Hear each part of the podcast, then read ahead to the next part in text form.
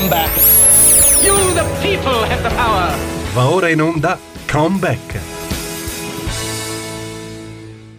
Buongiorno, ben trovati su Comeback, il nostro appuntamento dedicato alla politica americana. Un buongiorno da Stefano Graziosi. Ehm, inizia l'anno tra mille problematiche per l'amministrazione Biden, lo abbiamo già visto. Ehm,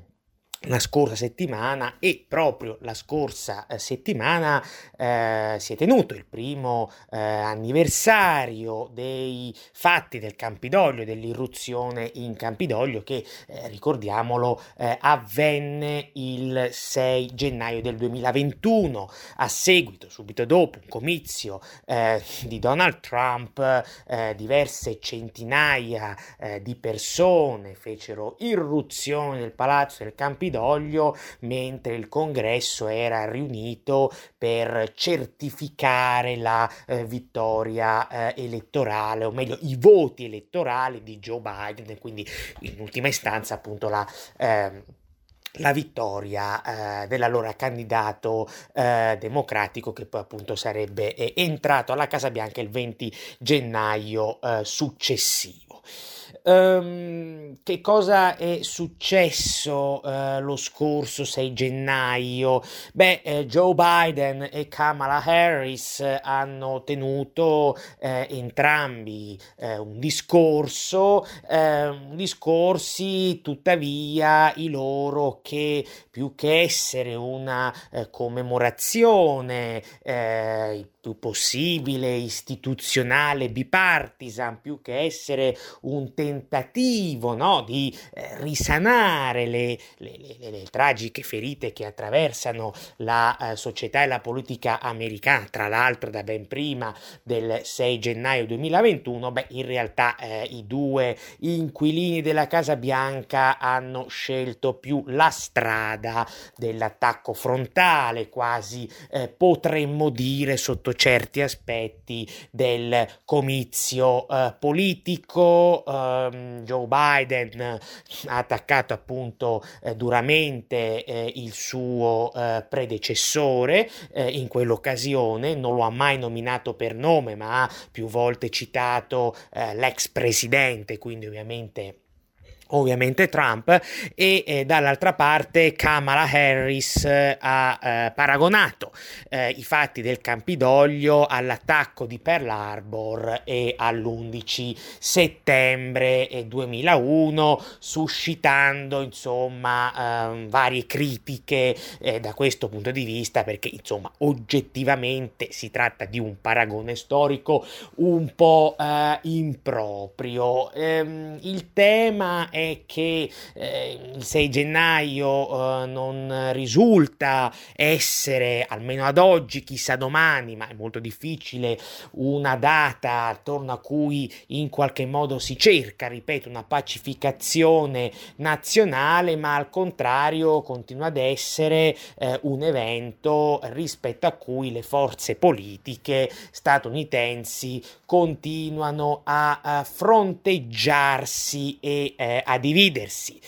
e questo va anche riconosciuto, beh, sostanzialmente eh, non si stanno facendo tutti gli sforzi necessari per arrivare poi ad un vero chiarimento di che cosa realmente è accaduto quel giorno. Eh, per conseguire un simile obiettivo eh, sarebbe sostanzialmente necessario, lo accennavamo prima, un approccio eh, bipartisan, un approccio istituzionale istituzionale, il tentare di tenere il più possibile lontano questo dossier da quelle che sono le diatribe di natura politico-elettorale, ma questo nei fatti non sta avvenendo e probabilmente la situazione eh, peggiorerà ulteriormente nei prossimi mesi perché lo sapete questo 2022 in America è un anno elettorale perché a novembre prossimo si terranno le elezioni di metà mandato e quindi questo dossier eh, è destinato ad essere eh, ulteriormente eh, politicizzato. E quindi in questo senso è necessario entrare un poco più nel dettaglio per vedere che cosa sta effettivamente accadendo sul fronte delle indagini. È ovvio lo sappiamo lo dicemmo all'epoca lo ribadiamo oggi che quell'evento è stato un evento gravissimo, tragico, doloroso. Eh, dall'altra parte però una certa vulgata giornalistica, sia negli Stati Uniti come in Italia o comunque più in generale in Europa, tende più o meno volutamente a travisarne alcuni aspetti o, se vogliamo, a trarre delle conclusioni un po' troppo eh, affrettate e andiamo con ordine. Ma innanzitutto va eh, preso con le pinze tutto quello che è il tema del tentato golpe. Spesso e volentieri si sostiene che l'assalto in Campidoglio sia stato un tentato golpe sostanzialmente orchestrato da Donald Trump e dai suoi. Ora, è indubbio che Donald Trump, quel famoso 6 gennaio con il comizio incendiario che tenne, ha commesso un gravissimo errore politico, un errore politico che lui soprattutto ha pagato nei mesi successivi. Ricordiamoci che è stato sottoposto eh, a un secondo impeachment, ha avuto un'enorme difficoltà in quei mesi soprattutto a cercare di mantenere la presa sul partito repubblicano e comunque gli strascichi di quell'errore eh, se li sta ancora eh, portando dietro, per quanto poi anche grazie ai problemi politici di Biden oggi Trump sia politicamente più forte rispetto ad un anno anno fa. Quindi sull'errore politico di Trump quel giorno eh, non credo ci siano eh, grossi dubbi. Però ecco, un conto è eh, sottolineare eh, quel grosso errore, un altro conto è saltare a delle conclusioni eh, che in questo momento eh, non sono suffragate da fatti fatti. E allora di cosa parliamo? Beh, parliamo appunto del tema del golpe, il tentato golpe. Ad oggi, domani poi non lo sappiamo, ma ad oggi non è lecito parlare di un tentativo di golpe, di una sedizione, di una, di una insurrezione, come talvolta viene scritto anche negli Stati Uniti. Perché questo? Beh, innanzitutto dobbiamo ricordare che allo stato attuale, ribadiamo, allo stato attuale, su oltre 700 facinorosi che sono stati arrestati nell'ambito dei fatti del Campidoglio, nessuno ad oggi è stato accusato di sedizione, che è appunto il reato nell'ordinamento statunitense che poi configura il golpe o comunque il tentato golpe. In secondo luogo, ricordiamo che lo scorso 20 agosto Reuters ha riferito che secondo l'FBI, secondo l'FBI ci sono, cito testualmente, scarse evidenze, scarse evidenze del fatto che gli eventi del Campidoglio siano il frutto di un piano coordinato, di un piano centralizzato.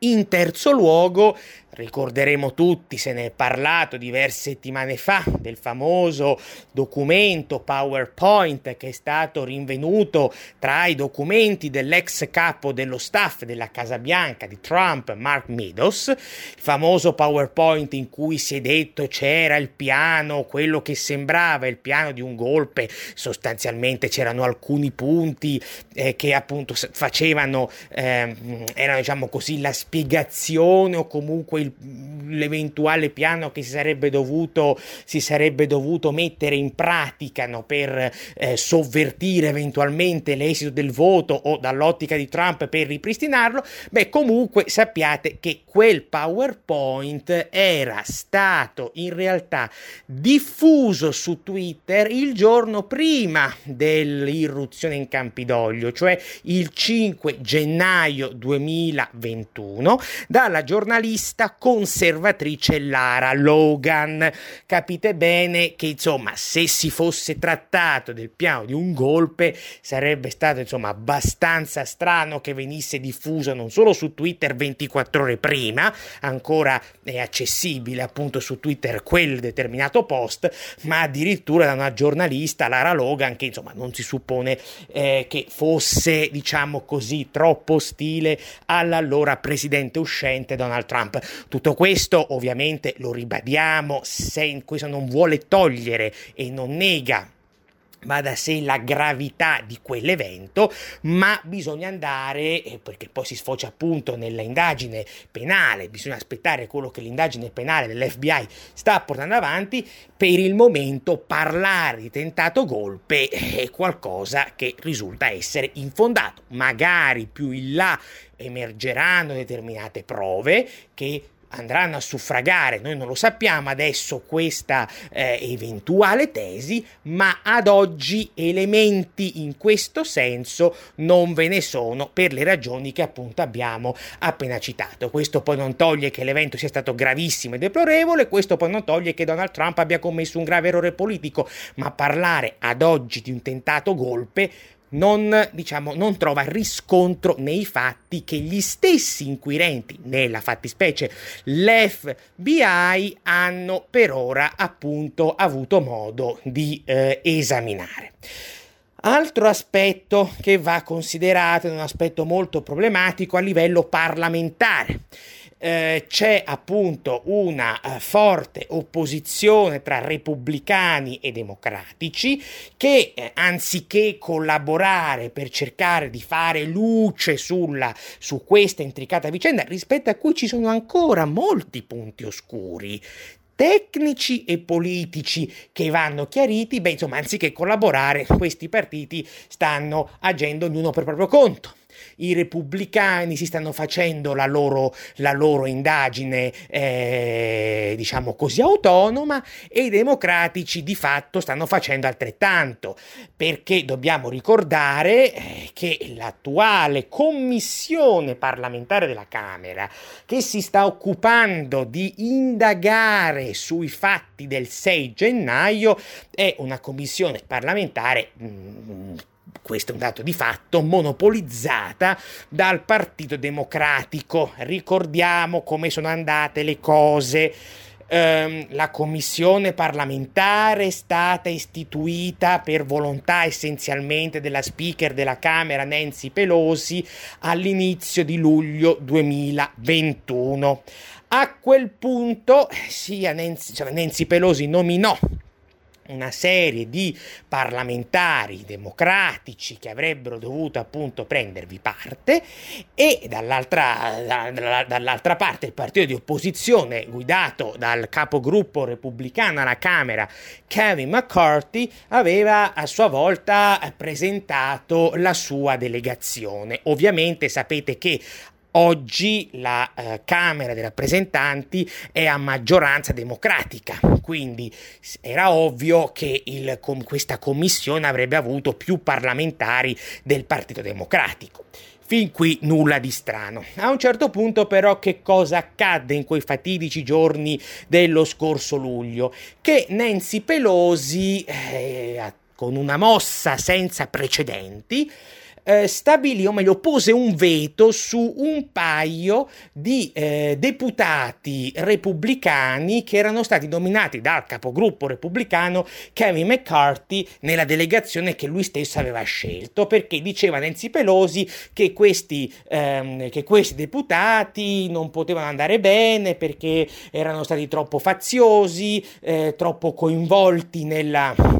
nelle battaglie legali di contestazione eh, dei risultati elettorali da parte di Trump eh, l'anno precedente e insomma che que- no, non li voleva e che non li avrebbe accettati. Una mossa appunto senza eh, precedenti non si capisce neanche bene poi se lei avesse proprio l'autorità per farlo. Kevin McCarthy ripeto, capogruppo repubblicano alla Camera, ha risposto picchia, allora ha detto, sai che c'è, se non vuoi questi due signori io non li, non li sostituisco, ma ritiro in polemica l'intera delegazione repubblicana. Quindi il risultato qual è? Che in questo momento la commissione parlamentare della Camera ha nove deputati, ha nove componenti, di cui tutti sono, i quali, scusatemi, tutti sono nominati da Nancy Pelosi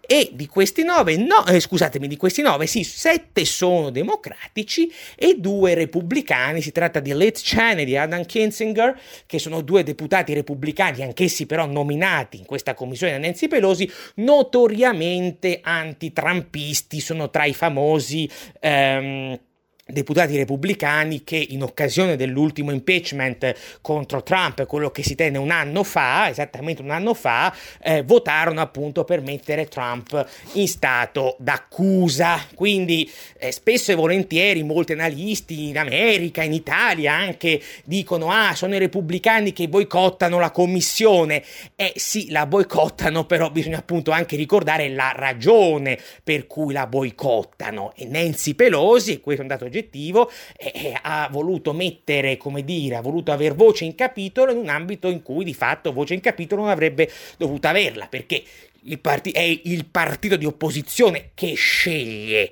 i membri da mandare, da inviare in una, da inserire in una commissione, non può essere il leader di, insomma, del partito di maggioranza. Il leader del partito di maggioranza nominerà i suoi, poi il leader del partito di opposizione nominerà invece coloro che ritiene eh, di dover eh, appunto nominare. Quindi abbiamo una commissione parlamentare d'inchiesta che è nominata tutta dal, dal, dal leader del partito di maggioranza. Insomma, questo non è che una democrazia liberale funzioni proprio in maniera, come dire, eh, cristallina ed è ovvio che quindi questo implica un ulteriore eh, elemento di polarizzazione. Ora sappiamo che la commissione è in un contenzioso legale con l'ex presidente Trump e con i suoi collaboratori, ex collaboratori da Bannon a Meadows e anche altri per ottenere eh, dei eh, documenti, eh, questo contenzioso legale appunto adesso è arrivato alla Corte Suprema perché ci sono stati già due pronunciamenti di una Corte distrettuale prima e di una Corte d'Appello poi, entrambi i pronunciamenti hanno dato torto a Trump, eh, ricordiamo che la Commissione appunto ha chiesto questi documenti sul 6 gennaio a Trump che è un ex presidente, Trump in quanto ex presidente ha invocato il privilegio dell'esecutivo, che è un'autorità che la Corte eh, Suprema ha riconosciuto nei decenni ai presidenti, agli ex presidenti, per evitare, diciamo così, delle intromissioni indebite, eventuali intromissioni indebite da parte degli altri poteri costituzionali, in questo caso il, il contenzioso è tra il potere esecutivo da una parte e il potere legislativo dall'altra, perché ripeto la commissione è una commissione parlamentare della Camera, quando però è, è, un ex presidente a invocare il privilegio dell'esecutivo, bisogna sentire, la legge implica che venga sentito anche il presidente in carica. Ovviamente Joe Biden ha dato torto a Trump, ha detto che per lui questi documenti debbano essere consegnati e insomma adesso le prime due corti, ripeto quella distrettuale e quella d'appello hanno dato torta a Trump, ora si attende il pronunciamento della Corte Suprema. Va ricordato per dovere di cronaca, ma solo per dovere di cronaca, che i quattro giudici che finora hanno dato torta a Trump, una giudice distrettuale prima e tre giudici d'appello poi, sono tutti e quattro nominati da presidenti democratici, tre da Barack Obama e uno da Joe Biden, ma questo, ripeto, lo dico eh, e lo rilevo solo per mero dovere, per mero dovere di cronaca, ma sapete, poi spesso si dice, no, ah, la Corte Suprema oggi ha eh, un orientamento a destra, perché ci sono sei dei, dei nove giudici nominati dai repubblicani, e allora è anche però giusto eh, ricordare chi ha nominato i giudici eh, delle corti federali inferiori, perché insomma, visto che la Costituzione impone negli Stati Uniti che i giudici siano nominati dai presidenti, quindi alla fine eh, questo è co- come dire un fattore eh, inevitabile, sono nominati dai presidenti i giudici tramite, lo sapete, la ratifica del del Senato. Quindi eh, tutto questo per dire cosa? Che le posizioni sono più eh, lontane che mai, repubblicani e democratici non riescono, non dico a trovare una quadra, ma a trovare un barlume di accordo per cercare di eh, arrivare a far luce pienamente anche su quelli che sono, vi ribadisco, alcuni punti oscuri a partire dalle falle di sicurezza. Vi cito sotto questo aspetto un uh, interessante rapporto, questo sì, autenticamente bipartisan, che a giugno scorso, a giugno scorso è stato eh, redatto e pubblicato dal Senato, che aveva appunto condotto un'indagine sulle falle di sicurezza, potete trovarlo comodamente su internet, è un rapporto che effettivamente lascia un po' titubanti perché insomma mette in evidenza delle falle eclatanti e anche tanti punti oscuri anche in termini poi di, di responsabilità che una responsabilità che chiama eh, diciamo più o meno direttamente in causa anche varie figure, vari funzionari, in, in alcuni casi eh, adombra anche qualche, qualche responsabilità di natura, eh, di natura politica. Ecco, perché? Perché ad esempio la commissione eh, parlamentare d'inchiesta non si sta poi così tanto occupando proprio del tema delle falle di sicurezza, che sarebbe quantomeno un filone molto interessante. Va bene chiedere, è suo, è suo, come dire, suo diritto provare a chiedere i documenti riservati di Trump sul 6 gennaio. Vedremo poi come andrà avanti il contenzioso legale, cosa dirà la Corte Suprema, però eh, sarebbe anche interessante esplorare l'altro filone che il Senato aveva cominciato ad esplorare sulle falle di sicurezza. Sarebbe anche magari necessario, visto che si parla di trasparenza, che la stessa Nancy Pelosi acconsentisse alla richiesta dei repubblicani di visionare alcuni documenti che riguardano lei stessa nelle sue comunicazioni quel giorno e nei giorni immediatamente precedenti con il Sergeant at Arms della Camera. Sapete che la sicurezza del Campidoglio è una questione complessa, eh, c'è il capo della polizia del Campidoglio e poi ci sono i Sergeant at Arms che sono due, eh, uno per la Camera che risponde allo speaker della Camera e uno per il Senato che risponde al leader della maggioranza del Senato. Ecco, eh, il report del Senato di cui vi parlavo prima eh, insomma, non fa uscire proprio bene i due sergeant at arms eh, dell'epoca, uno che faceva appunto quello della Camera eh, riferimento, rispondeva a Nancy Pelosi e l'altro che invece rispondeva a quello del Senato, al leader della maggioranza in Senato che all'epoca era il repubblicano Mitch McConnell. Ecco, sono tutti punti interrogativi che varrebbe magari la pena di chiarire, ma che purtroppo a causa di questo clima di forte polarizzazione anche dovuta all'imminente campagna elettorale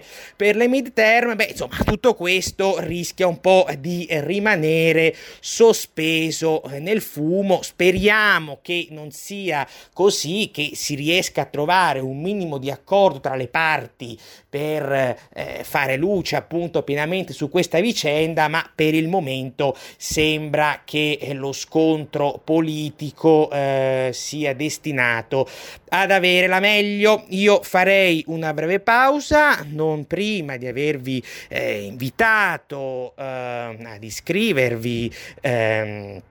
ehm la radio eh, potete farlo sul nostro sito radiorpl.it Buongiorno, bentrovati su Comeback, il nostro appuntamento settimanale dedicato alla politica americana. buongiorno da Stefano Graziosi. Nella prima parte della trasmissione di oggi ci siamo eh, concentrati sul primo anniversario eh, dell'irruzione in Campidoglio avvenuta, lo ricordate tutti, il 6 gennaio del eh, 2021. Abbiamo eh, visto come eh, diciamo il fortissimo clima di polarizzazione situazione eh, politica eh, che attraversa eh, gli Stati Uniti sta mm, di fatto eh, impedendo un tentativo di far luce eh, su quella grave vicenda in modo ehm, diciamo appunto così ehm, completo, istituzionale e, e, bipartisan. E abbiamo anche visto come probabilmente eh, l'ormai imminente campagna elettorale in vista delle elezioni di metà mandato che ricordo si terranno il prossimo eh, novembre, beh, insomma questa imminente campagna elettorale avrà eh, un suo eh, ulteriore peso su, questa, eh, su questo intricatissimo dossier. Uh, l'amministrazione Biden uh, dal canto suo, adesso tralasciando uh, la questione appunto dell'irruzione in Campidoglio, ma più in generale l'amministrazione Biden sta iniziando questo suo secondo anno di attività, insomma mm, diciamo che la, la, la, la primo anno sarà compiuto il 20 gennaio, quindi ci siamo quasi, diciamo, sta iniziando eh, con delle fortissime eh, difficoltà. Un sondaggio di fine dicembre della CNBC ha fotografato una situazione eh, piuttosto eh, drammatica per lui in termini di eh, consenso, eh, il grado di disapprovazione che caratterizza riguarda l'operato dell'attuale inquilino della Casa Bianca secondo secondo questo ultimo sondaggio è eh, addirittura del 56% con picchi del 60% su determinate eh, questioni eh, specifiche eh, su questo diciamo impopolari- questa impopolarità è dettata lo sapete da numerosi fronti eh, le difficoltà nell'affrontare la pandemia eh, con tutto quello che ne deriva. Diciamo che la, la, la, la gestione della pandemia aveva rappresentato un po', no? ricorderete nel 2020 il cavallo di battaglia di Biden contro Trump, un cavallo di battaglia che però insomma poi dopo pochi mesi di presidenza, eh, quella Biden intendo ovviamente, si è un po' eh, spuntato, eh, ma poi eh, si sta tornando a parlare, in realtà non, ne, non si è mai smesso, ma comunque sta tornando centrale il dossier dell'immigrazione eh, clandestina, eh, la frontiera meridionale degli Stati Uniti continua ad essere eh, sotto pressione da parte di ingenti flussi migratori e eh, in qualche modo insomma è possibile che eh, nei prossimi mesi la situazione peggiori ulteriormente. Ricordiamo infatti che ehm,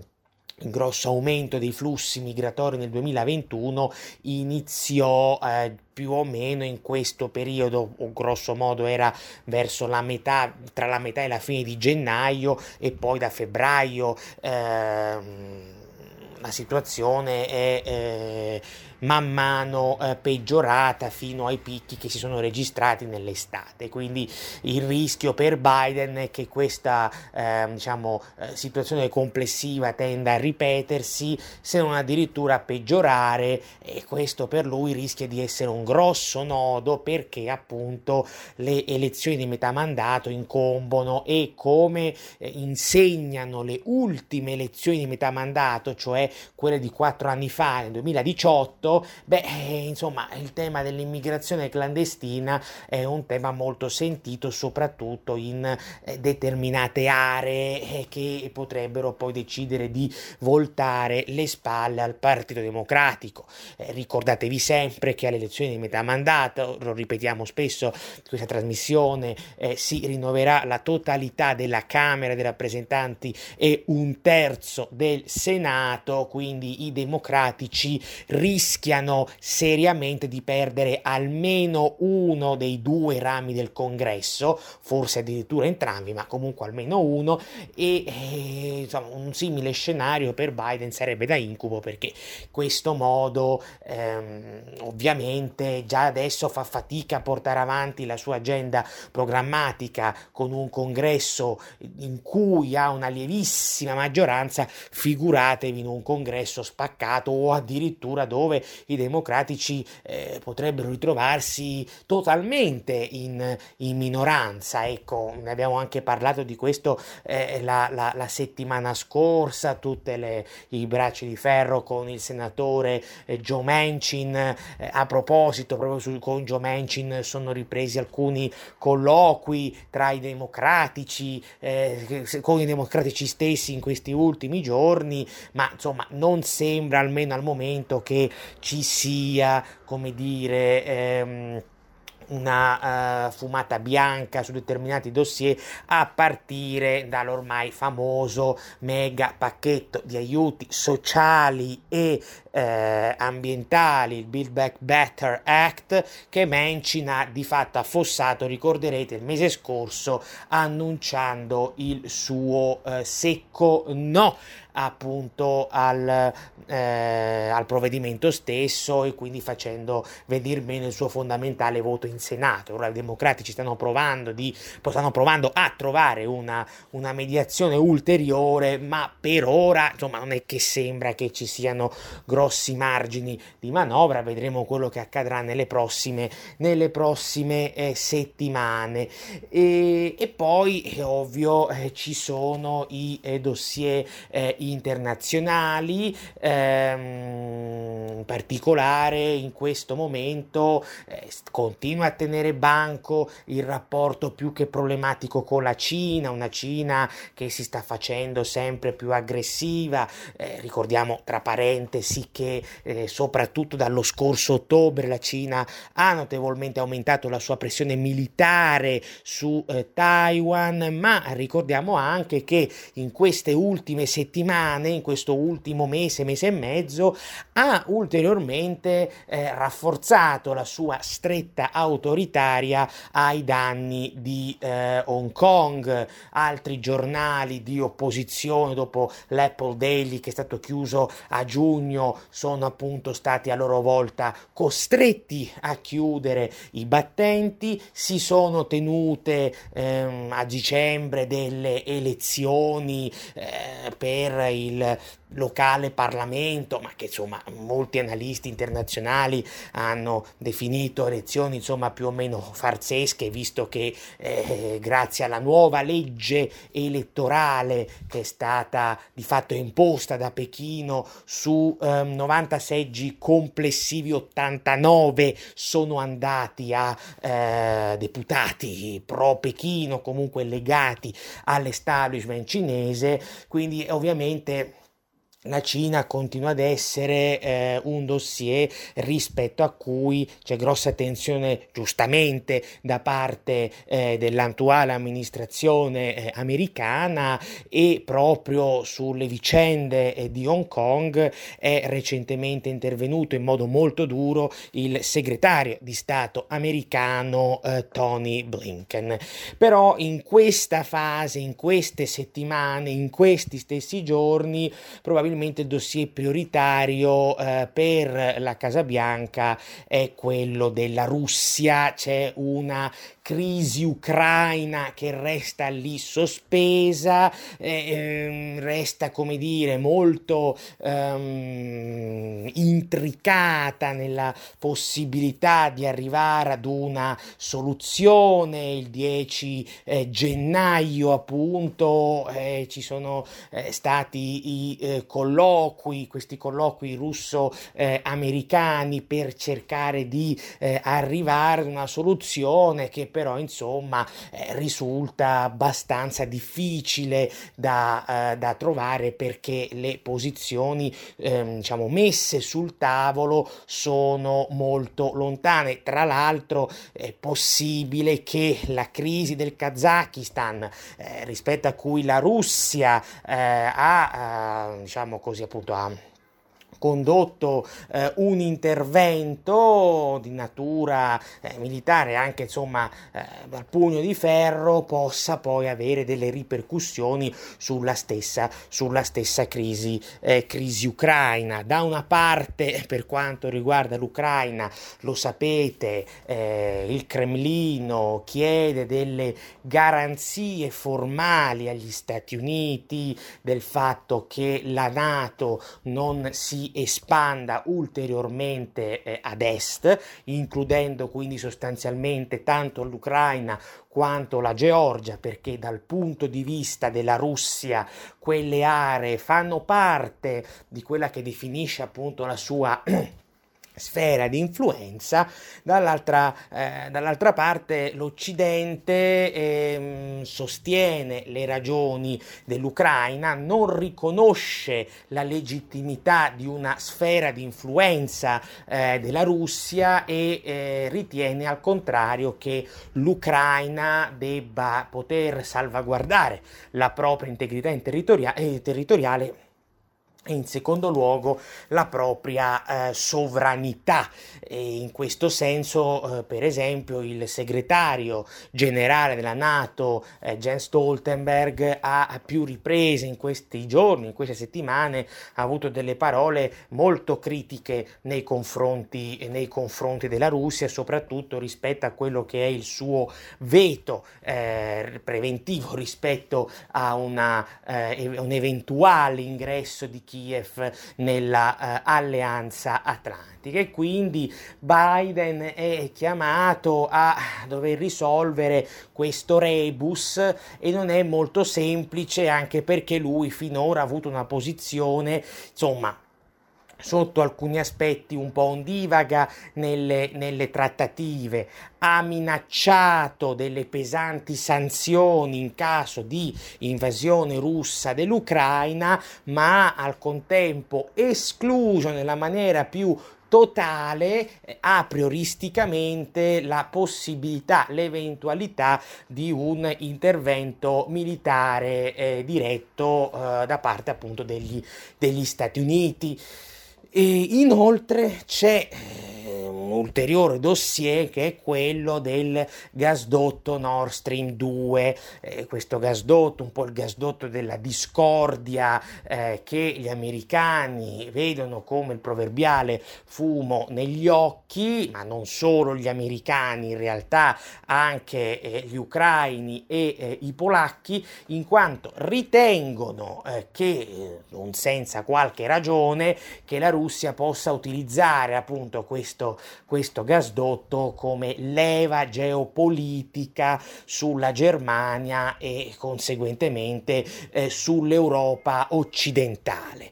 Eh, Donald Trump aveva comminato delle severe sanzioni al gasdotto Nord Stream 2 eh, nel dicembre del 2019, queste sanzioni sono state in gran parte rimosse da Biden a maggio. Biden che in un primo momento invece aveva avuto una posizione molto netta e molto dura contro, contro questo gasdotto, poi aveva fatto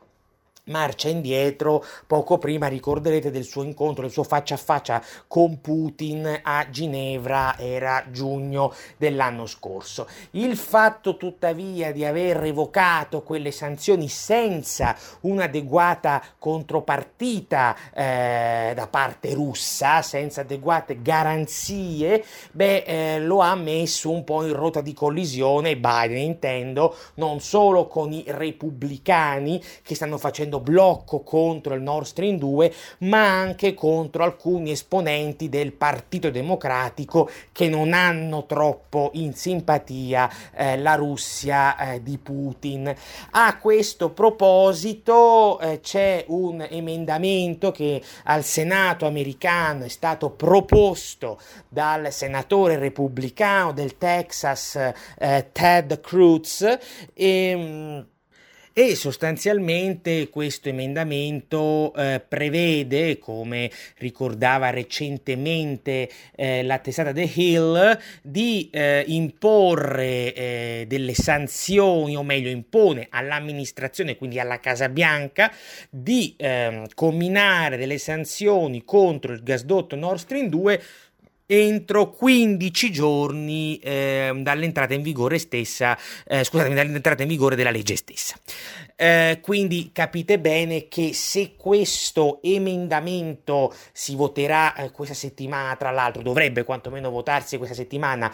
dovesse passare, eh, beh, tutto sommato eh, legherebbe un po' le mani all'amministrazione Biden, costringendola a eh, recuperare la linea dura che fu di Trump, supposto presidente americano filorusso, contro il gasdotto stesso. E questo, diciamo, eh, porrebbe dei grossi punti interrogativi sulla eh, politica estera estera, eh, come, su, sì, sulla linea che Biden sta tenendo nei confronti della Russia, una linea che durante i primi mesi di presidenza era stata oltremodo dura e che poi si è invece ammorbidita improvvisamente senza, ripetiamolo, adeguate contropartite, adeguate garanzie da parte russa, irritando non poco, tra l'altro, polacchi e ehm, insomma la, la Polonia e, e l'Ucraina. Eh, tutto questo c'è poi il ruolo di una Germania con un nuovo governo entrato in carica da poco, eh, un governo che insomma non è che si capisce bene poi alla fine dove voglia andare a parare con il gasdotto Nord Stream 2. Il vecchio governo a guida Merkel, lo sappiamo, era tutto sommato un fautore eh, di quel gasdotto e proprio per questa ragione c'erano stati nei mesi e anche negli ultimi anni dei forti attriti con, con Washington. Il nuovo governo ancora non si è capito bene che cosa voglia fare, ma perché le forze politiche che lo costituiscono storicamente hanno o comunque avevano delle posizioni diverse su quest'opera, i socialdemocratici tendenzialmente favorevoli, laddove i liberali e soprattutto i verdi erano invece più, più contrari. Eh, non sembra al momento che si sia, che si stia trovando una effettiva sintesi e quindi in queste prime settimane di vita il nuovo governo tedesco ha dato dei segnali un po' contraddittori, sia in generale nei rapporti rapporti con la Russia, sia in particolare per quanto riguarda il dossier Nord Stream 2 da una parte e il dossier ucraino dall'altra. Ehm, durante per esempio una uh, intervista che ha rilasciato a fine dicembre, quindi pochi giorni fa, eh, la nuova eh, ministra degli esteri tedesca Annalena Baerbock, eh, che ricordiamo esponente dei Verdi, eh, quando le è stato chiesto in modo esplicito eh, come la vede ad esempio sulla possibilità di fornire eh, armi all'Ucraina, sostanzialmente ha glissato e ha glissato anche per quanto riguarda oh, una domanda eh, relativa al gasdotto Nord Stream 2 lasciando quasi intendere tra le righe che comunque dentro l'attuale esecutivo tedesco ci siano delle differenze di vedute alla fine dei, alla fine dei giochi, per cui questo ovviamente eh, crea un ulteriore aspetto di, eh, diciamo così, di incognita sulla crisi ucraina, perché poi capite bene che nella eventuale risoluzione di questa crisi il ruolo della Germania è un ruolo potenzialmente fondamentale. Il problema è che però la Germania in questo momento non sembra avere le idee troppo chiare in una direzione o nell'altra e questo quindi va da sé complica ulteriormente le cose. Per cui vedremo come nelle prossime settimane la situazione eh, tenderà diciamo così eh, ad evolversi. Al momento appunto diciamo che, che eh, l'incognita il punto interrogativo resta assolutamente significativo e questo è un nodo non di poco conto per un'amministrazione americana quella di Joe Biden che insomma sta facendo molta fatica su tanti dossier eh, internazionali, ovviamente non parliamo solo dell'Ucraina, non parliamo solo dell'Afghanistan, ma un altro fronte che analizzeremo magari nelle prossime settimane, quello dell'Iran, anche lì insomma ricorderete eh, Biden era partito in quarta con la su, col suo tentativo di distensione nei confronti di Teheran con la volontà di rilanciare, non si è mai capito bene come, il vecchio accordo sul nucleare che aveva siglato Obama, però insomma per ora anche lì eh, la questione sembra essersi eh, arenata e più indiscrezioni dicono che insomma la Casa Bianca si stia pian piano convincendo del fatto che eh, l'accordo sul nucleare, o meglio il rilancio, quello che avrebbe dovuto essere il rilancio dell'accordo sul nucleare, possa prima o poi eh, arenarsi. E in questo senso anche i repubblicani eh, in patria stanno andando compattamente all'attacco di Biden perché eh, ritengono, hanno sempre ritenuto, hanno sempre sostenuto che la sua volontà di rilanciare quell'accordo fosse più che altro soltanto una, come dire, un po' una bandierina elettorale per distinguersi da Trump in campagna elettorale nel 2022 ma senza poi avere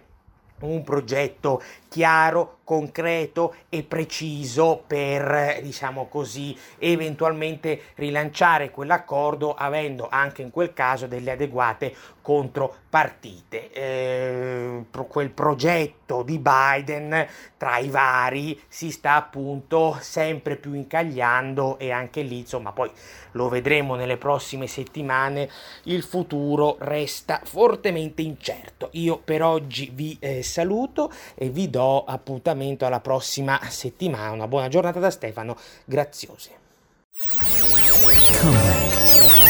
Come back. Avete ascoltato Come Back.